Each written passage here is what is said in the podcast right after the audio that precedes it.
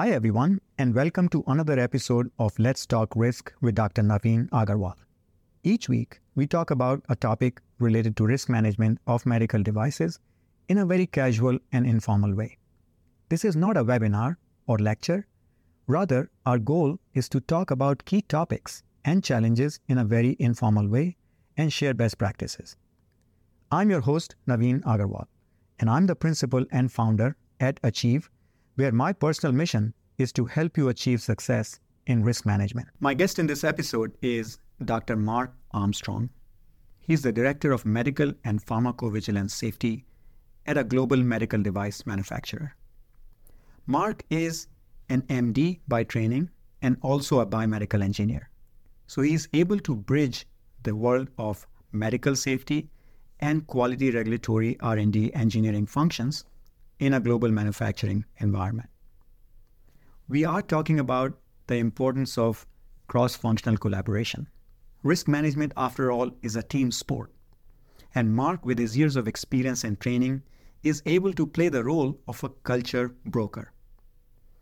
We had this conversation in front of a live audience as part of our weekly Let's Talk Risk series on LinkedIn. You're about to hear a recording of our conversation. So sit back, relax, and enjoy the show. So with that, Mark, I'm so excited to welcome you. Please start by introducing yourself briefly to our audience today. Hi, everyone. I'm Mark Armstrong. Thanks, Naveen, for having me on. I really enjoy all of your posts and all of your expertise that you share on LinkedIn. I'm glad that you have this forum for us to collaborate and discuss. So I guess starting with my background, anybody can click on my LinkedIn profile and see the whole spiel. I put it all there. But starting from a very young age, I love solving problems and fell in love with biology. And so I had an engineering biology brain, and that led me through into medical school, focused on the surgical side of it. Went in the direction of minimally invasive gynecological surgery, and ended up realizing that I'm probably better and more passionate about the devices themselves than being in the clinical role, and I could probably make a bigger impact. So I left OBGYN residency, got a master's in biomedical engineering at the University of South Florida, and then transitioned from there. I got a lot of great exposure there from the whole med device life cycle. We put together a whole GLP system. So I learned a lot about FDA regulation of preclinical testing, and then pivoted from there to industry in a variety of roles. And so I've seen a few different sides of the industry.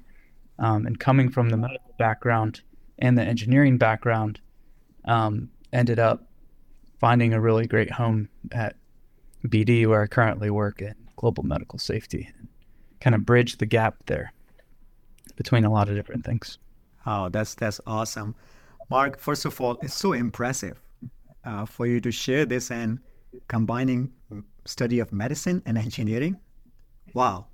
That is just so impressive. I'm so happy to hear that you can actually have deep knowledge about both worlds and conversation about that. So before we get started, guys, I think I wanted to share with you a quick LinkedIn poll I had done, I think a couple of months ago, where I asked this question: which of the following functions is primarily accountable for patient safety in your organization? And I said quality regulatory, medical affairs, medical safety, R&D, or it's a shared accountability. 60% of the 140 people who responded to that poll said it's a shared accountability. So I think intuitively, all of us understand that patient safety is not somebody's sole responsibility, but our shared collective responsibility. So how do we get better at that? And there's no better person to ask that question than Mark, because I think you can bridge that gap and help us understand how we bring this focus on patient safety working with our cross-functional partners. What have you seen that really works? Mm-hmm. Yeah, that's a great poll. And I think it it aligns with what I've seen in the industry so far. Most, like probably 60% of people are on board, very collaborative, and maybe 40, that 40% we have to work a little harder with to bridge the gap, be a cultural broker there. Mm-hmm. From my experience, R&D and quality are appropriately focused on the expertise of manufacturing and function of the device. Medical affairs in general tends to be focused on responding to post-market surveillance findings and adverse events, and then the clinical affairs component tends to be focused on evidence generation, solving those problems that are teed up by R&D and quality and medical affairs and the design, and what do we need to prove to show that the benefits outweigh the risks of our products. In all of those roles, like you said, neither of them are more important than the others. Mm-hmm. But it's really important, in my experience, to understand the biases you bring from your area of expertise and seek to learn and appreciate the perspective of all the other functions. And when you can do that, you can really make a lot of progress and bridge those gaps that could lead to safety issues. It makes a lot of sense to me. And I'm an engineer by training, so I worked in large organizations, cross-functional roles, matrix organizations. And you are so right when you say that individual functions are very much focused on their area of expertise, their deliverables.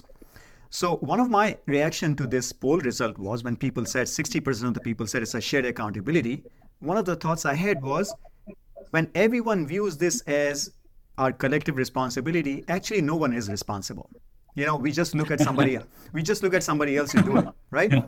And yeah.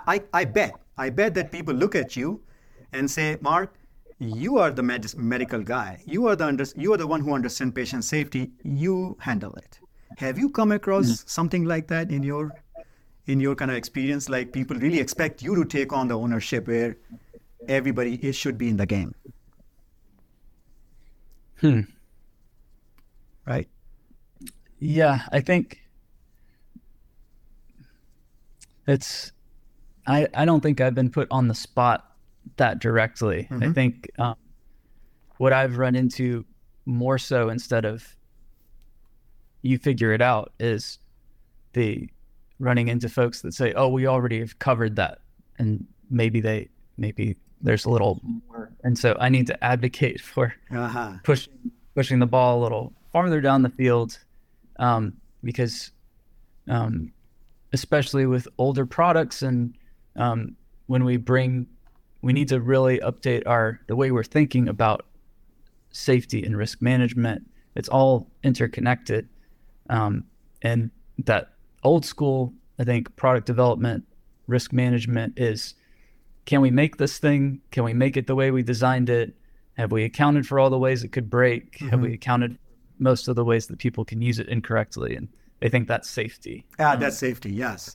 Also, so you're describing the opposite problem that I have experienced in my past. You're describing the fact that people are, in a way, already convinced that what they have done is sufficient, but it may not be from a safety point of view because, they have not considered the patient view or the practical view, right? That's very interesting.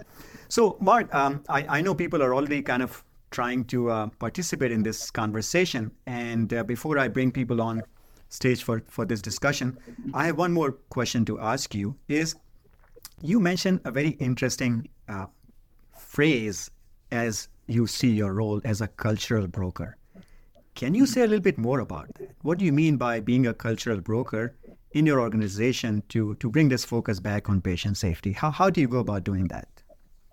Yeah, I ran across that term a few months ago in a LinkedIn article. It might have been Harvard Business Review or something of that nature. And a cultural broker basically translates between different cultures within a business. So with my background, I can speak physician, I can speak engineer, I can speak quality, I can speak PhD when we're talking clinical trial data and things like that. So I feel like while the primary role, my primary function is medical safety procedure and process and pharmacovigilance oversight and those sorts of things, the core of my job is really making sure that everyone understands and isn't talking past each other. So being a cultural broker.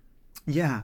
And one more point about that, because of course we understand that intuitively, but I can bet it might be pretty difficult in certain situations where maybe you're confronted like, oh, Mark, yes, you are biomedical engineer, but you really don't understand this engineering that I'm talking about, right?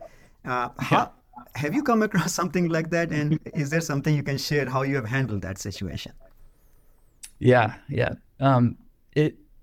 I feel like the longer you're in a career and the more facets of expertise that you develop and wisdom you bring, you'll always have somebody that thinks they're more of an expert than you.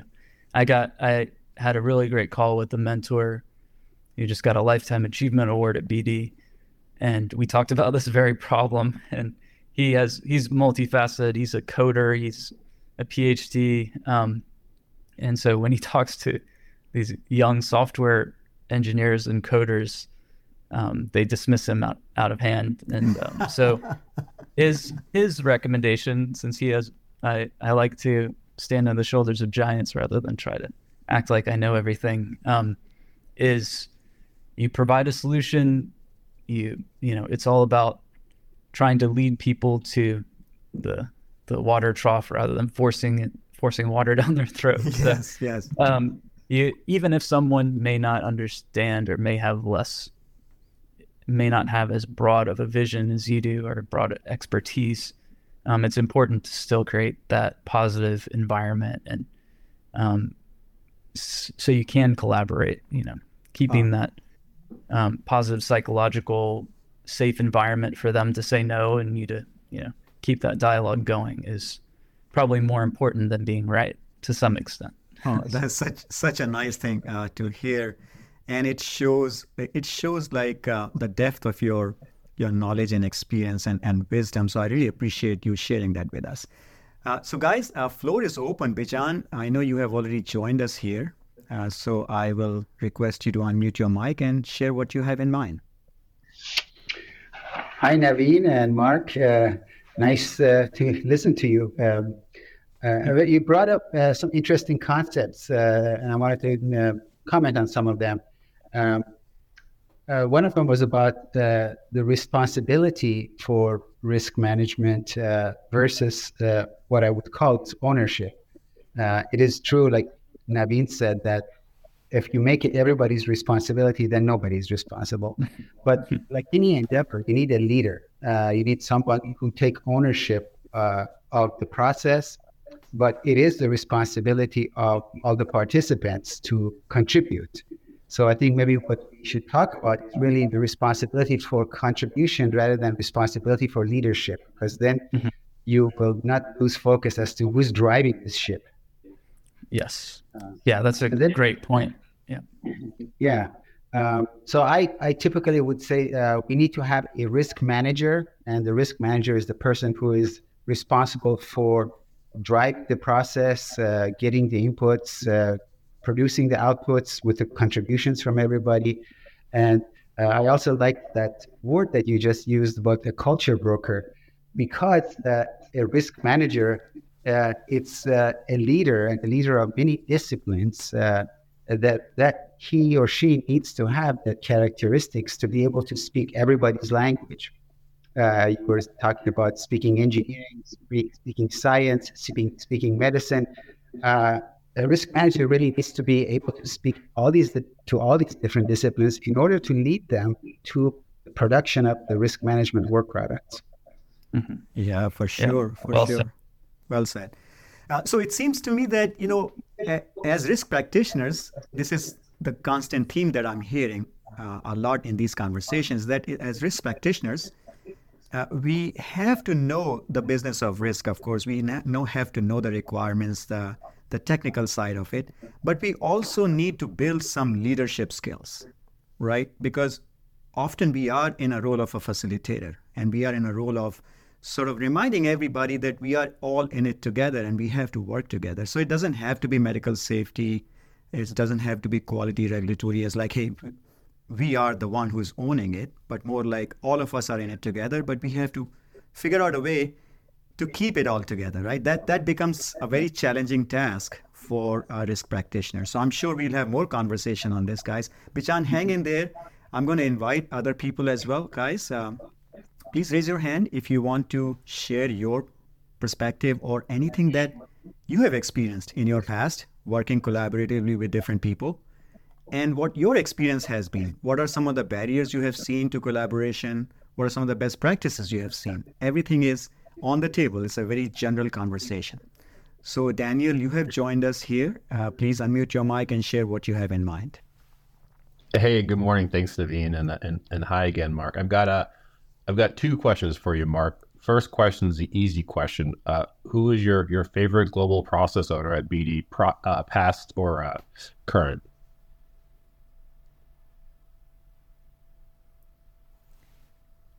You're giving us a mute button there. Mark, can you hear us? It looks like you might be on mute.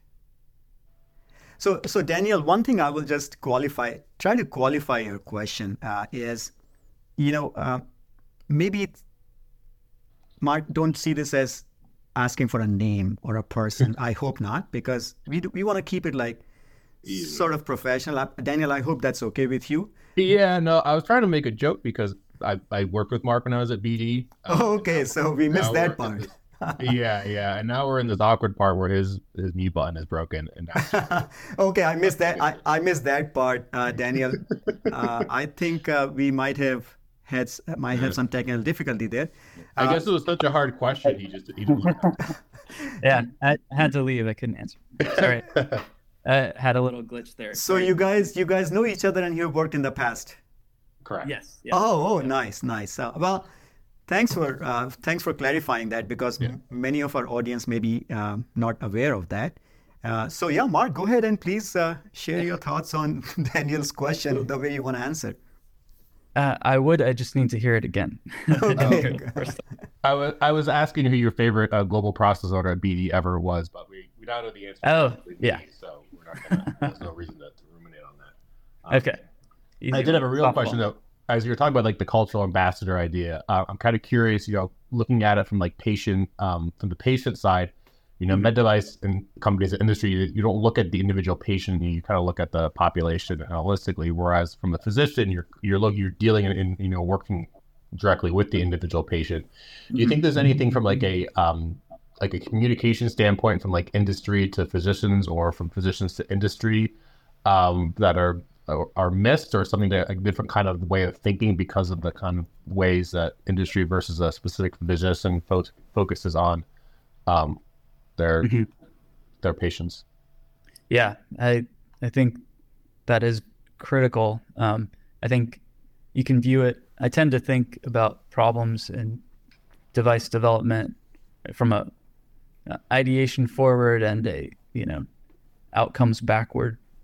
So. In my role, I'm fortunate to see the design process moving forward and starting from at that point. I think it's crucial that companies and anyone developing a medical device or medical healthcare technology really talk to patients, really understand that individual patient story and all the different real clinical scenarios that could occur. And why your product's needed and how it's actually used on the back end. So I really love my job. I'm really grateful I get to see both sides of it. In complaint handling and adverse events, we see individual case studies, individual patients. In that regard, we're always trying to work to improve the quality of information we get about how our products function in the field and how it impacted individual patients. I think that process can always be improved, because as the medical safety guy, like sometimes Naveen, I think you're right. Sometimes we get, especially from the post-market surveillance, or we get a complaint and we're like, well, tell us what, you know, you're the medical safety guy, fix this. Or tell us what's like. Yeah. And I think it's really, it, again, speaks to that synergy. We need to understand the patient story and how our products, why our products are important, like what the fundamental why is for a product. And I think that is to understand the clinical benefit and how it impacts the patient. Yeah, on that, what I would add to that, Mark, my experience, and I worked in post-market surveillance for many, many years, worked with physicians, surgeons at the same time. My experience was this, is that through that intelligence gathering and analysis, what we learn is what might be foreseeable in the context of the use of our device, because we are talking about individual scenarios. Like when we do design and development, we are looking at the general picture, right? We are designing for the average, and not many things might be foreseeable to us. But as we gain more intelligence from the marketplace, and as we talk to doctors and physicians on our team, we begin to develop better foresight. Hey, this could also happen reasonably. Remember, ISO 14971 talks about reasonably foreseeable. But how do you determine if something is reasonable, or how do you figure out it's foreseeable? You have to work in the field with doctors like Mark, who have engineering understanding also, to develop that foresight. And I tell you guys, that was the most powerful kind of aha moment to me when I said to myself, hey, as an engineer, I really didn't understand risk management until I started working with doctors in the post-market phase. So to those of you who are just entering this field, please find a mentor, find somebody who you could ask these questions. Mark, does that resonate with you? Yeah, it does a lot.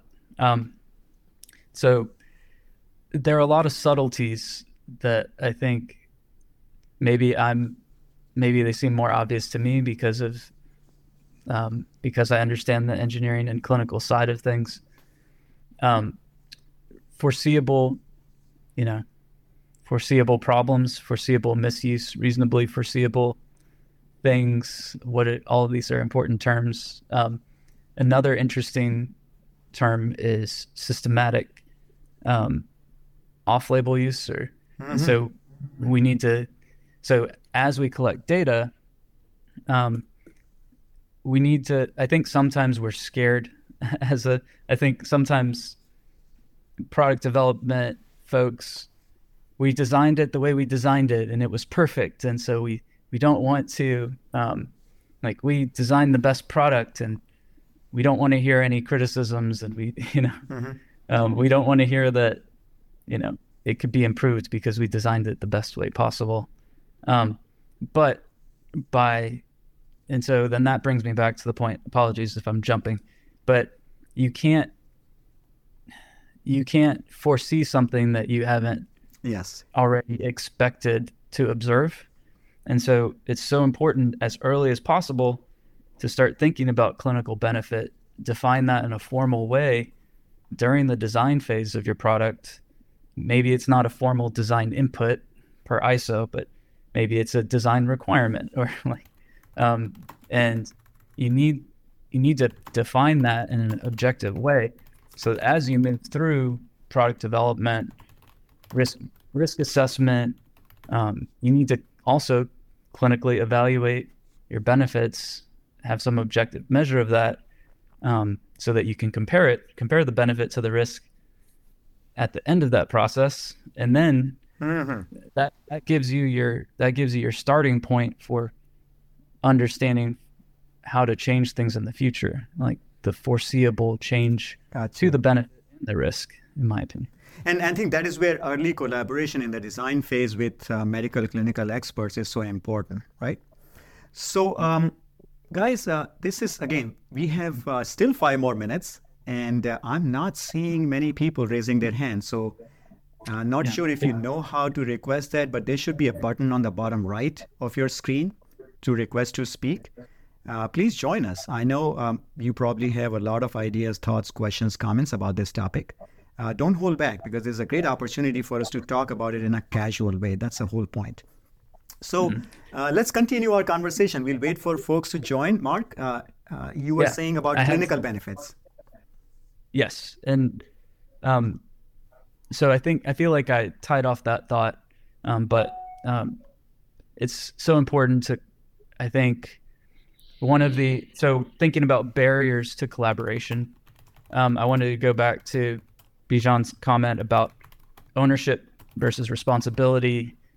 And I think from a functional standpoint, it's critical that we know who owns the process, but also that it's not a dictatorship. Mm-hmm. You know? Yeah. They may own the SOP, but that everybody's input is taken into consideration.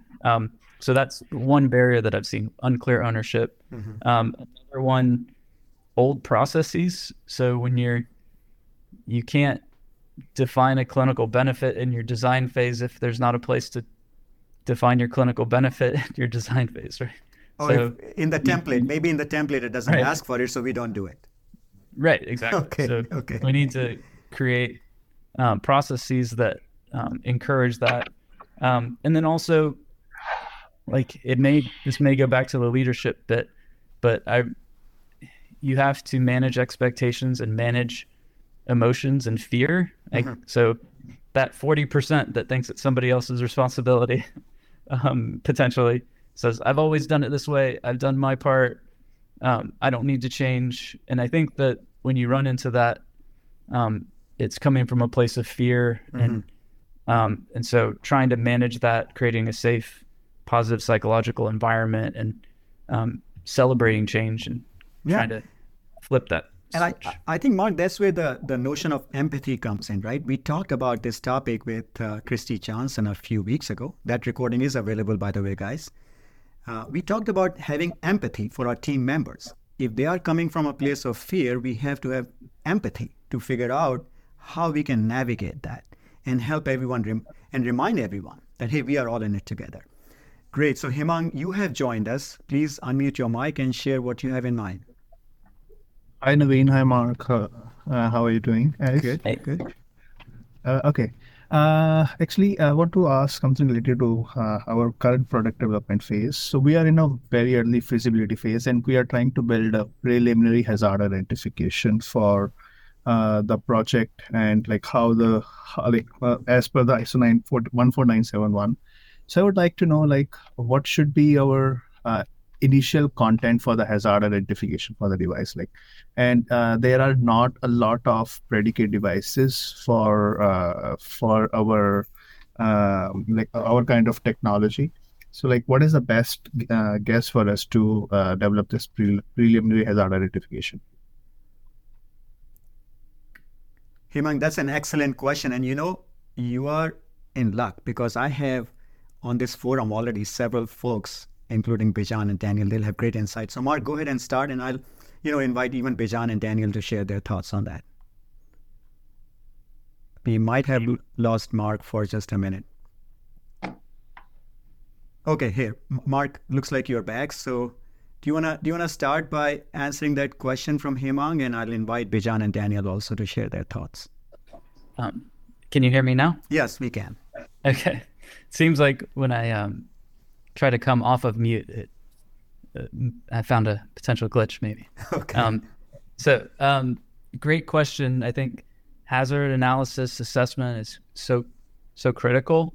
Obviously you need to follow your regulatory guidelines, and there are a lot of great, frameworks to get started. And from my perspective, the material safety, like what components of those hazards can affect patient safety. I generally like to be a part of those discussions. And from, and also like Dan, all the people on this call are very expert, and I'm sure they could weigh in. From my perspective, sometimes people don't spend enough time on writing out step by step the process and in immense detail, and all of the clinical interactions, and taking it out into the world, and doing, before you do your formal usability testing, do some some informal usability testing and really make sure you understand how your product is going to be used and will function and all the components of it. And if you really have that mapped out clearly, you can follow that map as you're looking for hazards. Yeah, that makes sense.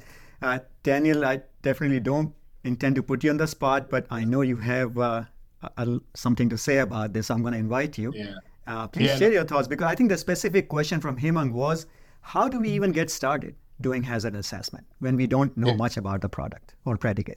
I agree. I'm starting with Mark there at the end, really kind of going through the steps of figuring, hey, how is this product going to be used? And what Hemang said, you know, this is a new novel product, so there's going to be a lot of unknowns. So kind of tying it back to Mark, you're going to have to get it physically in the hands of clinicians or whoever's actually going to use the product, and really kind of ask them tons of questions, like what would you do here? What would you do here? And kind of just try to get as much information as you can out of different people who are going to use it, and kind of get through the steps. And then at each step, you can kind of figure out, okay, well, what's going on here? What are the potential hazards that could come out of this step? And that'll kind of give you a good foundation. But yeah, tying it in, you call them formative studies if you want to, but sometimes the studies just to get it in the hands and document it and really kind of understand clearly how you think this product is going to be used once it's finally out there. Yeah. So to add to that, guys, Hemang, what I will tell you is look up TR24971, and there's an annex where they give you a framework to start us probing questions that relate to characteristics related to safety. Look at that. Look at those questions, see which ones are applicable to you, and work in a cross-functional team, like, you know, people who have clinical, medical knowledge, use knowledge, as much as possible. But that annex would give you, Hemang, a template, sort of a framework to form the questions, because sometimes you may not even know which questions to ask, right? You may not have enough knowledge. And I think that gives you a very step-by-step direction. Guys, so we are out of time, unfortunately, so we have to close soon. Mark, I'm going to give you a minute or so to collect your thoughts and share maybe two key takeaway points. But in the meantime, I'm going to share with you guys a couple of housekeeping announcements. So we are coming to the end of the year. I know everybody is getting ready for the holidays, so we will have one more session next week. In fact, Daniel, you're going to be our guest, and I've already posted that announcement on LinkedIn. So show up, please, on December 22nd, 11 a.m. Eastern. Now, guys, we have done these sessions for almost a year now, and I think it's time for me to do a pulse check, a feedback session with you. Let me know if you would be interested. I think maybe second week of January, I would like to dedicate one of these sessions as a listening session about Let's Talk Risk. I want to hear from you. How should we structure this going forward? I don't want to keep doing the same thing over and over again if it is not providing value. But using the react button on your screen now, give me some feedback if that would be of interest to you.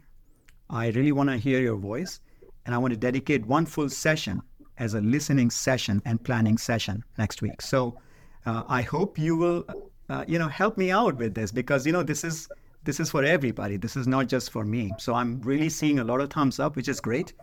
I'm going to, keep an eye on it on my LinkedIn feed. I will probably dedicate one session, maybe middle of January, to this conversation.